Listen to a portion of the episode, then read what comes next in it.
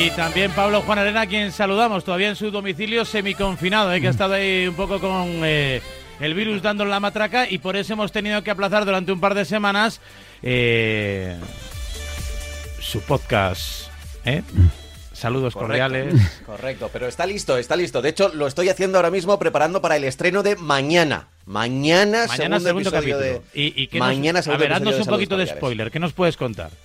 Mira, eh, Lo se llama también La vivió Casa- aquella época, ¿eh? Sí, sí, sí. sí. Y- Ya que está Antonio, además, es muy rojiblanco porque, Sí. porque el episodio se llama La Casa de Futre. ¿Eh? La Casa de Futre. Y- ah, y aquello fue que precisamente- llega Futre al Atlético de Madrid, lo trae Gil como un reclamo electoral y, y García se lo lleva a su casa, lo retiene para que no lo tenga de la Morena, algo así, ¿no? Fue algo ma- así la historia. Más o menos. Más o a ver, con, con Futre hubo miles de historias. Sí. Pero es que lo, lo gracioso era que a las 12 de la noche los reporteros de las diferentes cadenas invadían la casa de Futre para que a las 12, en medianoche, eh, claro, Futre que venía de Portugal, que no tenía ni idea de, de- de cómo eran las costumbres radiofónicas españolas, pues, pues flipaba un poco con el tema de, de- de tener a tres tipos peleándose físicamente en su salón por meterle a las 12. Bueno, pues ahí empieza el hilo del, del episodio que va mucho de reporteros. Así que el Lobato también, que ha sido reportero buena parte de su carrera periodística. Dicharachero. Reportero dicharachero. Dicharachero. ¿Tú eres más de García o más de De la Morena, Lobato? Eh, no, no soy No. de ninguno de los dos. A ver, crecí escuchando al García, eso sí, eh, porque fue el primero que apareció ahí Por edad y y por comandó a las 12 de la noche. Eh, conocí a, a José Ramón, que compartí viajes incluso de fútbol con él. Y la verdad es que he de decir que tanto José Ramón como José María García me trataron muy bien las veces que tuve que coincidir con ellos, con lo cual no les guardo ningún re- rencor ni ninguna... Ha sido más eh, cochero, digamos, eh, de la Morena, ¿no? Ha tenido más vínculo con Alonso, ha hecho más programitas, Sí, tal, sí. el museo y estas cosas. Sí, también yo creo que es que le la pilló época, ¿no? la época, sí, porque García ya no estaba. O estaba más eh, al margen. O cuando estuvo en, en su plena vigencia García no había españoles en la Fórmula 1, esa es o la no tenían tanto recorrido. Bueno, eso seguramente. Bueno, ¿qué me contáis? Lo primero, Juan Arena, ¿cómo estás? Bien, bien, bien, ¿eh? Estu- estuve preocupado un poco por vosotros. Ah. Pero como, sí, porque, a ver, empecé a tener síntomas de todo esto eh, la tarde del miércoles de hace dos semanas. Y justo había coincidido con vosotros, pero bueno, pregunté, me dijeron que como eh, tenemos ahí el protocolo de distancia, yo no me había quitado la mascarilla en ningún momento, pues, pues que, bueno, de hecho se ha demostrado, ¿no? Que dos semanas después no ha habido ningún tipo de, de problema. Así que so- somos todos férreos, contentos eh, y- somos duros. Sí, sí, sois duros, sois duros. Y ya, y ya recuperado, creo. Con un- todavía tengo que recuperar algo de tos y algún kilo, pero por lo demás todo bien. Qué suerte, lo del kilo. Eh, bueno, pues eh, el podcast sobre García y sobre De la Morena, que ya está ahí Mañana, calentito, mañana, estará en sus kioscos habituales de podcast, en las plataformas correspondientes y tendremos todo tipo de información y de enlaces y de puntos de acceso a través del universo marca.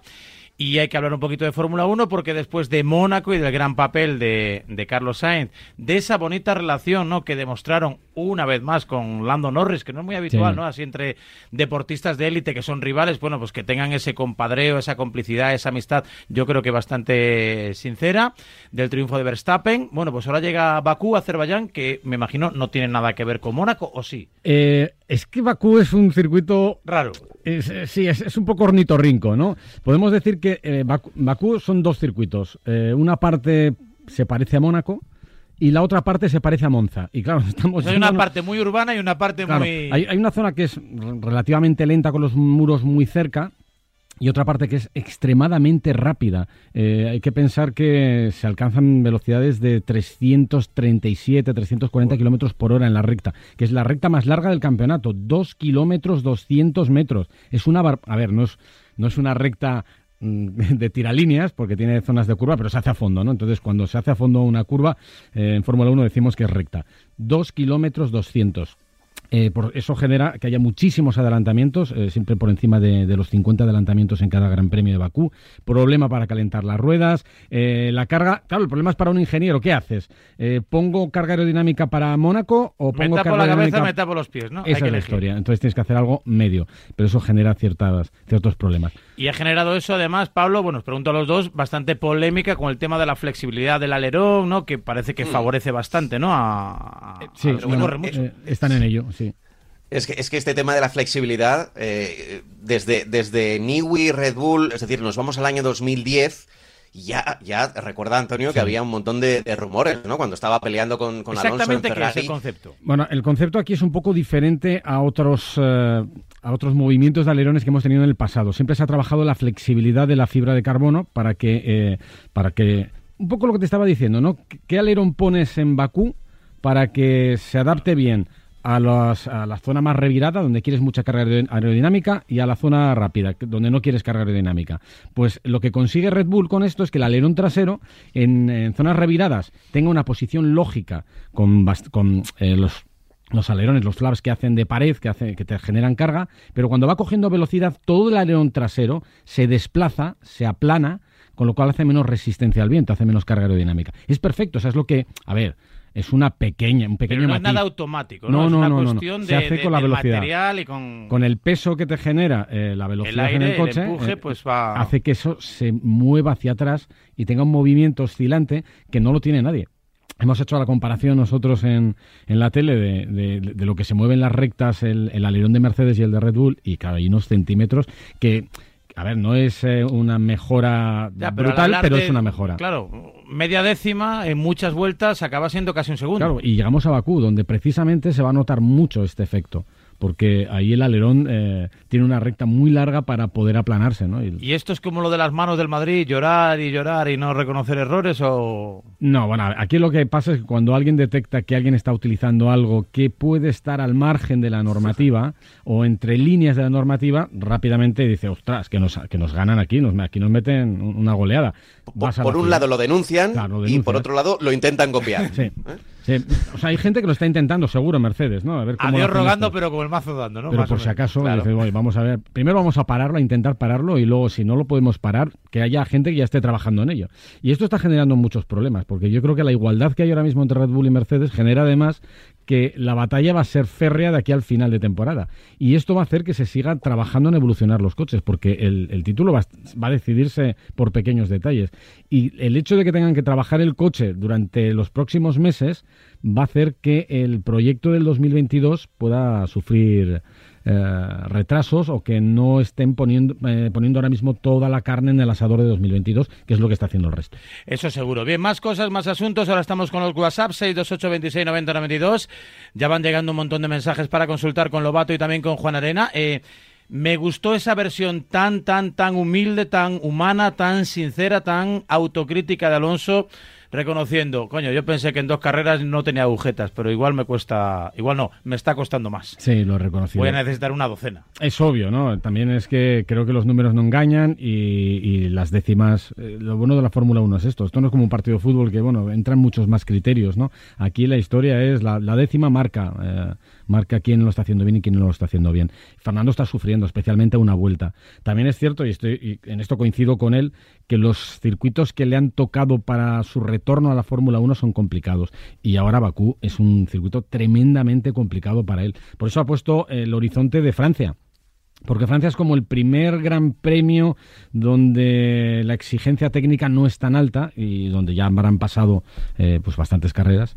Eh, cinco, eh, llevamos cinco, llevamos cinco, no, seis, cinco, ya habrán pasado seis y bueno, ya se habrá puesto un poquito más las pilas. Además está trabajando para que le cambien la dirección asistida, no se siente cómodo con ella, no es igual que en el pasado.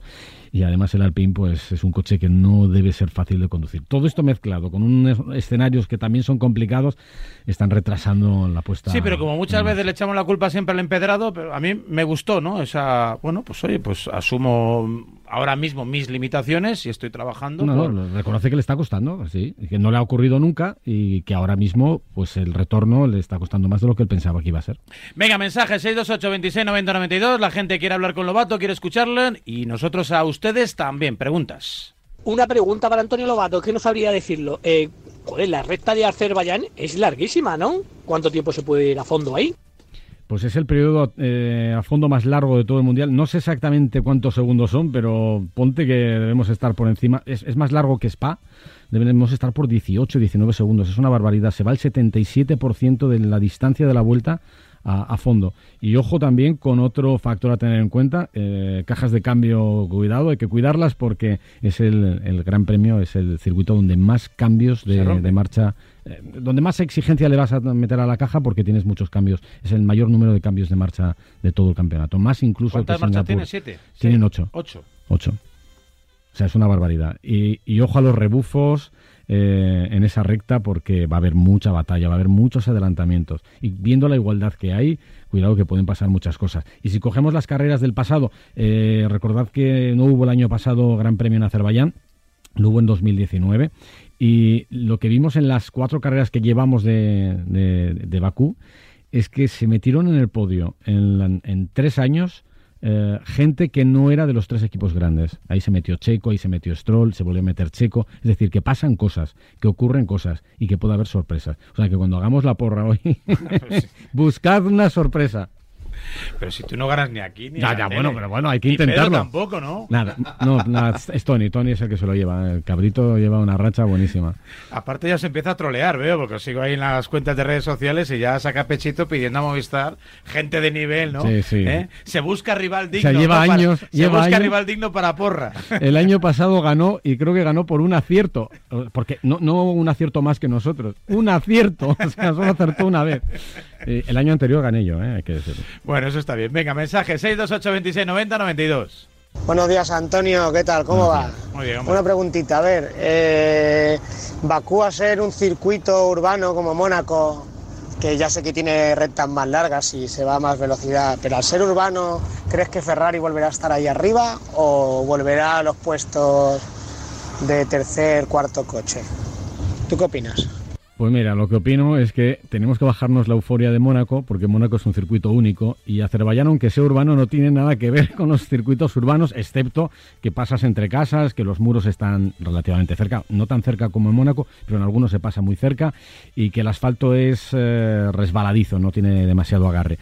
Eh, hay que pensar que la velocidad media eh, en Mónaco es de 175 kilómetros por hora en una vuelta, 175 kilómetros por hora, y aquí en Bakú estamos con una velocidad media de 200 215 kilómetros por hora, es decir, 45 kilómetros por hora de media más rápido. Eh, y luego lo que tú decías, hay una recta muy larga. ¿Por qué Ferrari brilló en el Gran Premio de, Mónaco? Porque no hay rectas, porque el motor no es exigente, no, necesitas una, no tienes que exigirle al motor, porque no es importante el motor en Mónaco eh, y tampoco es demasiado importante la resistencia aerodinámica.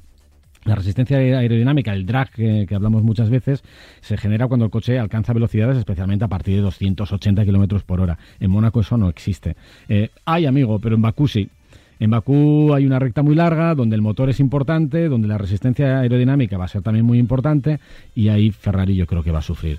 es un eh, circuito rarísimo, porque tiene una zona muy, muy, muy curva. No estoy viendo aquí ahora el trazado y eh, pero no sé, me recuerda un poco pues a la propia caligrafía de bueno, de esas grafías, ¿no? De, las zonas caucásicas, ¿no? sí, bueno, tienes muchas curvas al principio que son de 90 grados, luego empieza el, caracolillo en la zona eh, del, casco antiguo, del centro antiguo de, Bakú. Y luego como ese rectángulo tan grande, ¿no? Esas rectas, no sé, me parece... La recta es impresionante. 20 curvas, 6 kilómetros, es largo, ¿no? Es el segundo más largo después de Spa.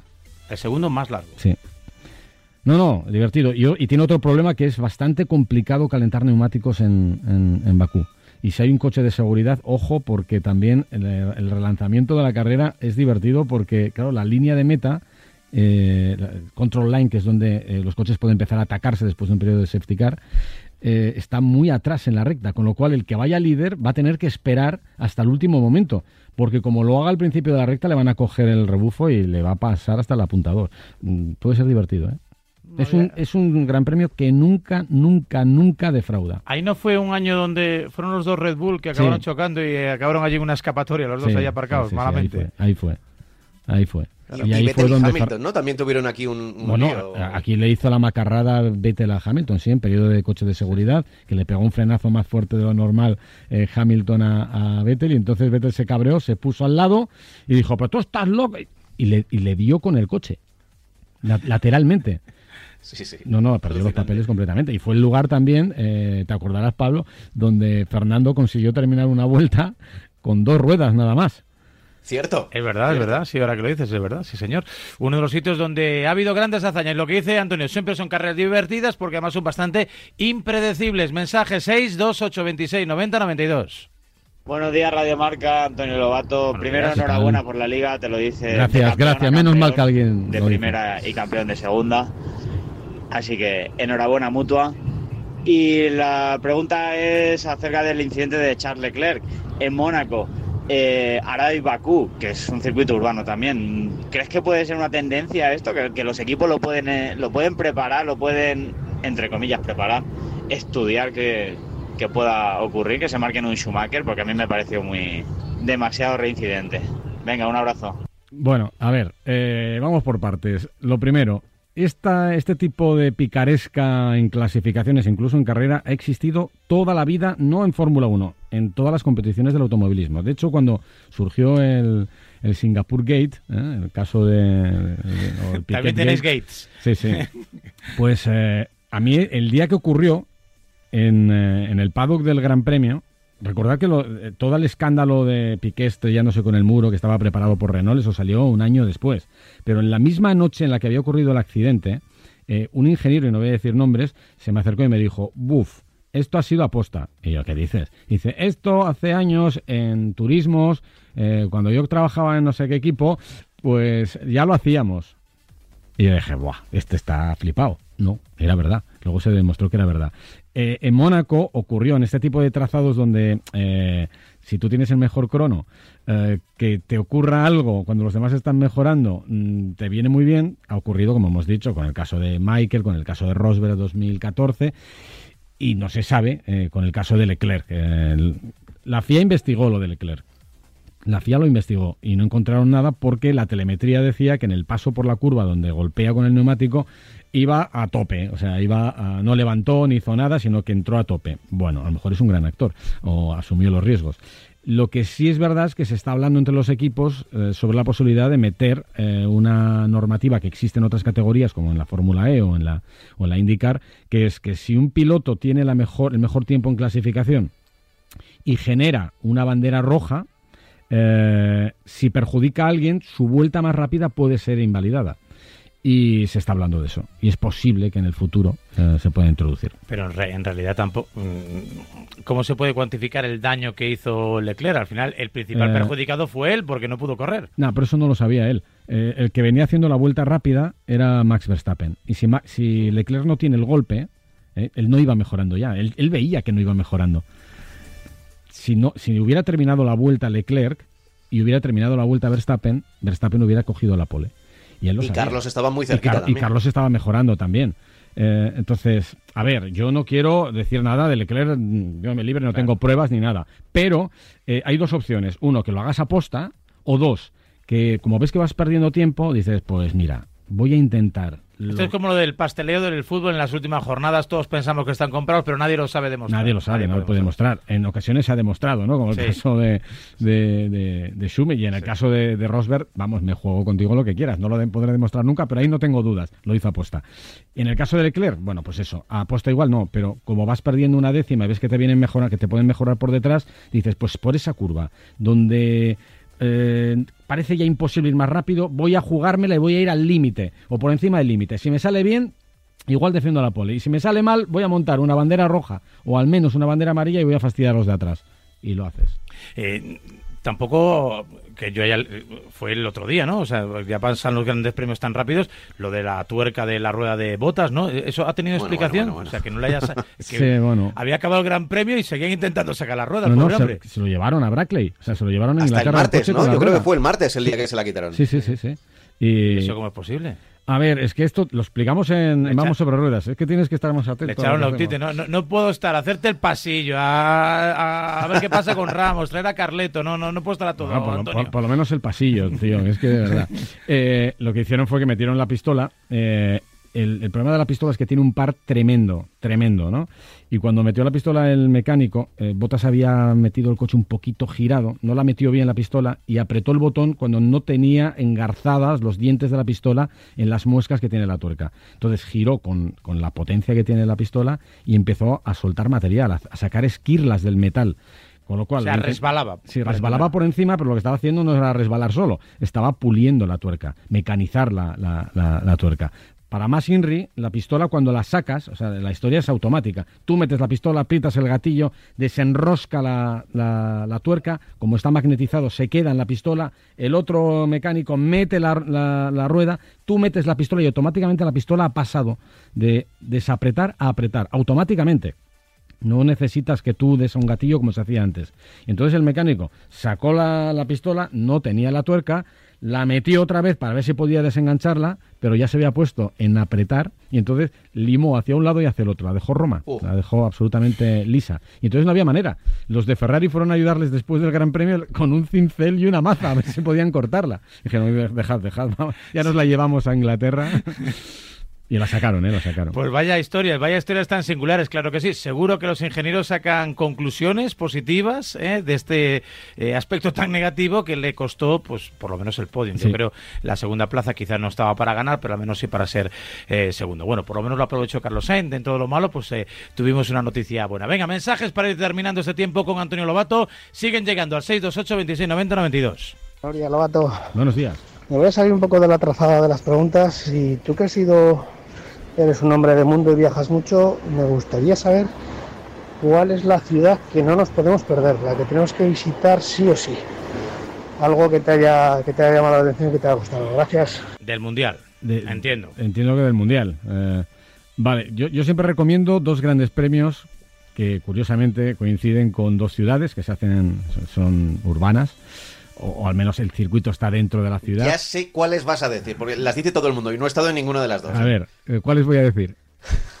Vas a decir Australia, Por supuesto, Melbourne. Melbourne, Y vas a decir Canadá. Montreal, exacto. Para mí son las... eh, las Todo mejores. el pado que está de acuerdo. Todo el pado. Por algo será, ¿no? No, a Sí, ver, sí. eh, yo a lo mejor estoy un poco contaminado porque Australia siempre es la primera, eh, bueno, solía ser la primera, eh, y entonces es como que llegas con muchas ganas y claro, pasas del invierno, principio de la primavera europea, llegas ahí a, bueno, dependiendo del año, llegas como una especie de verano eh, australiano, que están terminando el verano, ¿no? Y, es festivo, la ciudad es eh, espectacular, tiene una playa increíble, tiene buenos restaurantes, tiene mucha animación. Entonces, si tú eres aficionado a la Fórmula 1, no solamente vas a ver coches, sino que vas a ver la fiesta que hay en la calle. Y no solamente es la carrera de coches de Fórmula 1, es que alrededor de Albert Park, del parque, hay exhibiciones, hay fiestas, hay coches antiguos, hay coches eh, clásicos, hay bólidos, hay de todo, ¿no? Entonces es una ciudad fantástica. Y Montreal ocurre lo mismo.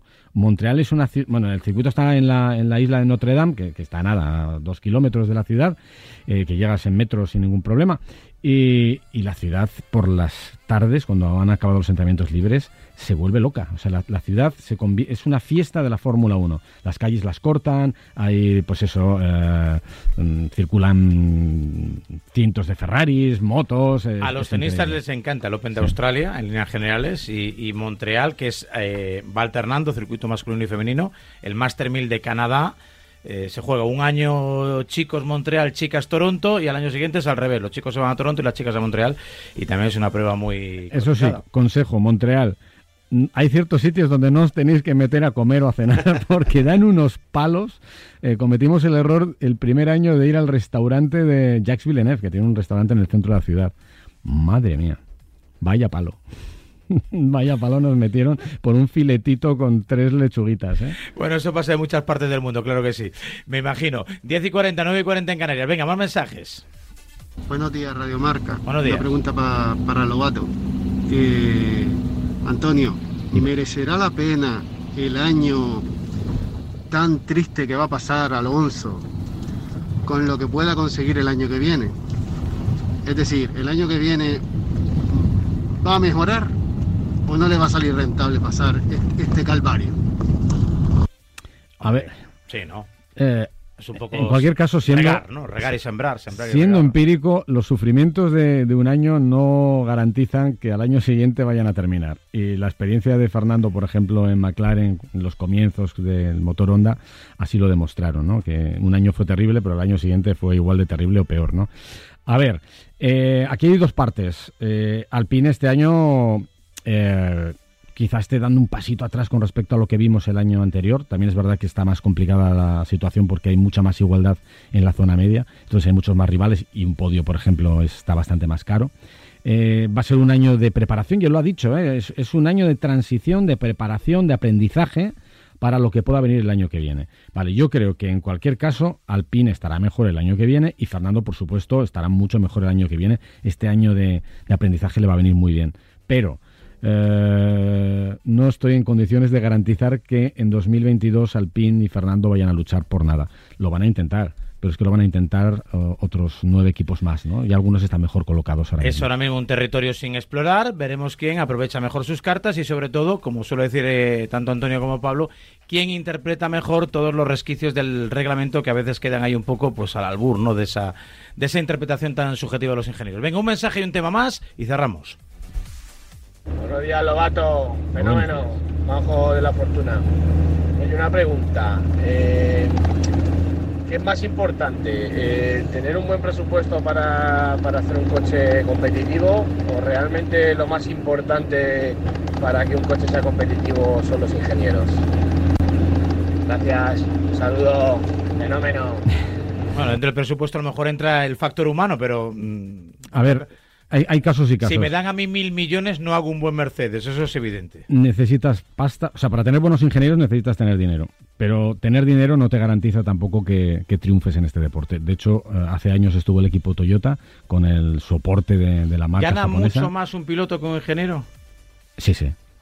Bueno, también depende de qué piloto y qué ingeniero, ¿no? Porque hay algunos pilotos que casi les cuesta estar en la Fórmula 1, ¿no? Eh, y algún ingeniero tipo Adrián Newey, pues están muy bien, muy bien pagados, muy bien blindados. Pero lo, que decía, eh, Toyota estuvo en Fórmula 1 con el mayor presupuesto de, aquellos años en, la competición y no ganó ni una carrera. Eh, ahora lo del presupuesto está un poco más controlado porque ya sabéis que hay límite presupuestario desde este año. todos están en torno a los 132 millones de, de euros para toda la temporada, con limitaciones. O sea, es que, a ver, sí, hay un presupuesto, pero hay muchas partidas que no entran en el presupuesto, con lo cual, pues eh, se escapan cosas, ¿no?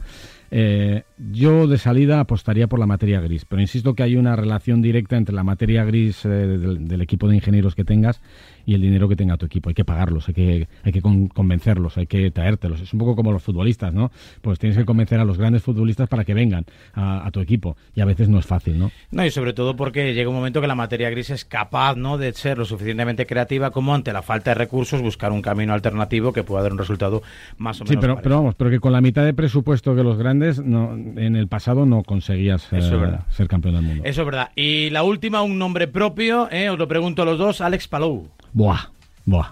Madre mía, tengo, tengo el alma todavía encogida, encogida. Y, tengo una contradicción interna tremenda. ¿Por? Porque eh, no sé si no sé si tengo que estar contento o tengo que estar triste. Es una mezcla. Porque. No, ser segundo está bien. No, no, no. Sí, pero no. O sea, tiene un mérito tremendo, pero estar tan cerca de la gloria, o sea, es que no, no es una, una cuestión baladí, o sea, es que estuvo una vuelta de ganar la Indy 500. O sea, es, es, algo que igual no se, no, se repite nunca más en, en, su vida. Espero que sí, porque tiene mucho talento y está en un equipo grande, ¿no? Pero lo tuvo ahí. Y, y dices, segundo, qué bien, ¿no? Sí, pero es que pudo ganar la carrera, pudo pasar a la historia. Eh, Tuvo un poquito mala suerte, ¿no? Yo creo que los doblados de la última vuelta, yo no, yo no sé si los spotters le avisaron, avisaron al equipo que había unos, eh, unos doblados que iban a coger, porque esos doblados a Castro Neves le vinieron de perlas. Porque, claro, yo creo que eh, Alex se preparó, cuando le adelanta a falta de tres vueltas, dice, bueno, no pasa nada, tengo dos vueltas por delante, yo tendré rebufo, voy a tener más velocidad y le voy a pasar. Lo que no contaba es que iban a aparecer, no uno, un grupo de doblados que le sirvieron de, le sirvieron de rebufo. Él pudo defenderse porque cogió el rebufo de esos coches que había delante, que, van rápido también, y entonces eh, Alex no tuvo esa diferencia de velocidad para poder adelantarles. y es una pena. Pues las situaciones de estrategia que también son determinantes en las carreras, en la competición, en este caso en el óvalo de Indianápolis, en una de las pruebas más prestigiosas, históricas y reconocidas del calendario mundial. Antonio, siempre es un placer. La porra, venga, para Bakú. te olvida, venga, rápido. Venga, va, Antonio, por deferencia, a ver. Tercero, Norris. Norris. Segundo, Botas. Primero, Verstappen. ¿Y Hamilton? No lo sé. A ver, Pablo. Eh, yo voy a decir tercero Carlos, ¿vale? Eh, segundo Hamilton. eh, y, y primero Verstappen, sí, primero Verstappen. Pues yo veo aquí el Varela, doblete de Mercedes, Hamilton, Bottas y vamos a poner a Leclerc. Venga, me fumo a Verstappen que me cae un poco gordo. Oh, madre Mira, mía, lo que ha ¿qué dicho. pensará de ti? Juan Arena, recupérate, mañana te escuchamos. Un abrazo fuerte, chao. bien. Antonio, como siempre un placer, te volvemos a hacer pasillo. Venga, ¿está preparado ya con Y banderitas? la ola, como te mereces, a un paletti. Gracias, hasta la próxima. Hasta aquí el horario Prime con Antonio Lobato, la Fórmula 1 en a diario en Radio Marca. En Radio Marca,